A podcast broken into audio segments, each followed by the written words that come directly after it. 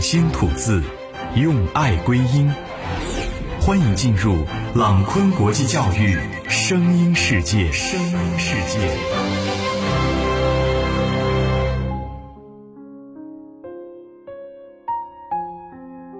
全国的听众，大家好，我是程老师，欢迎收听本期的家庭教育之声节目。我在十三朝古都西安向您问好。今天我们就一起来聊一聊，会玩竟然对孩子这么重要。暑假已经结束了，你还记得小时候放暑假会带孩子做什么吗？湖南有位爸爸给孩子做的暑假安排非常的有意思，他没有给九岁的儿子报补习班，而是让孩子学习各种户外活动，比如皮划艇呀，还有滑雪呀、野外生存等等。为了保护孩子的视力。爸爸要求孩子有足够的户外运动时间，他甚至对孩子说：“每天不玩两个小时，不准做作业。”在他看来，孩子拥有健康的身心更重要，希望孩子能够更好的来感受自然界。玩不够时间就不准做作业，这样的要求对于普通的家长是很不能理解的，因为在大众的认知里，玩物丧志。啊，所以呢，学习才是正业，玩是一种不务正业的表现。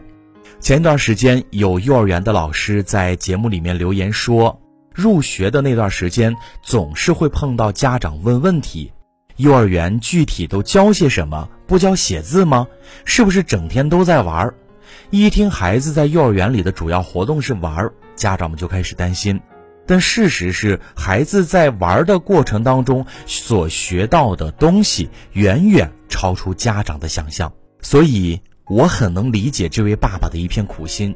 玩游戏看起来是没有意义的折腾和捣乱，却对孩子成长非常重要。它是每个人童年时期不可缺少的一项学习活动。鲁迅呢，在《风筝》这本书当中就说过了，游戏。是儿童最正当的行为，玩具是儿童的天使，在玩的过程中能够习得各项能力，有效健全孩子的人格。首先呢，游戏对于儿童来说是一种生活本性、自然本性和社会本性的最佳的融合。游戏是儿童精神成长的一个乐土，孩子可以从中获得情感、认知、社会性、意志。还有获得人格等各个方面的发展，还能获得自由感、解放感和成就感。其次呢，游戏是一种积极的身体活动，简单随性的玩儿、跑、跳，啊，也是一种运动。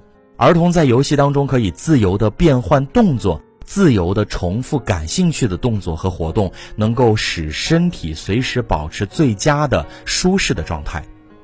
游戏也是儿童与人交往的媒介。会玩的孩子是不会缺少朋友的。游戏里有规则、有合作、有竞争、有妥协。孩子在这个过程当中能够更好的学会交往，在玩乐当中，通过和同龄人的接触，有助于培养孩子的社交能力、创造力，学习如何应对挫折以及克服困难的能力。家长也不要怕孩子呃过多的玩耍影响学习。心理学家马克·罗森茨威格用三组老鼠做过一场实验。第一组是被放在标准的笼子里进行普通喂养，第二组是单独隔开放在光线昏暗的笼子里喂养，第三组被放进玩具齐全、光线充足的笼子里喂养。结果表明，生活环境不同的老鼠大脑发育存在显著差异。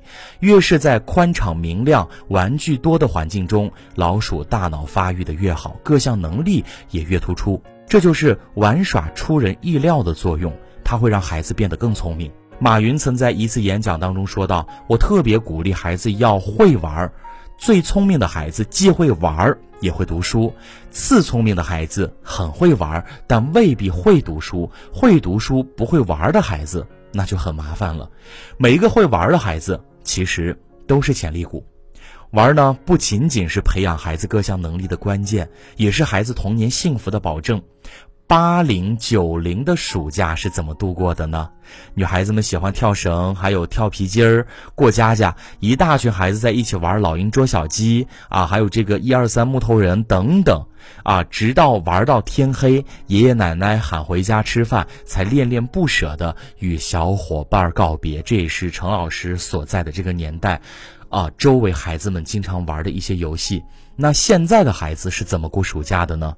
有的孩子暑假要学游泳、学轮滑，有的孩子是各种补习班轮番上阵，还有绝大部分的孩子宅在家里捧着手机玩游戏啊，看直播。不得不承认，如今很多的孩子都失去了接触大自然的机会，沉迷于碎片化娱乐，并很难从中走出来。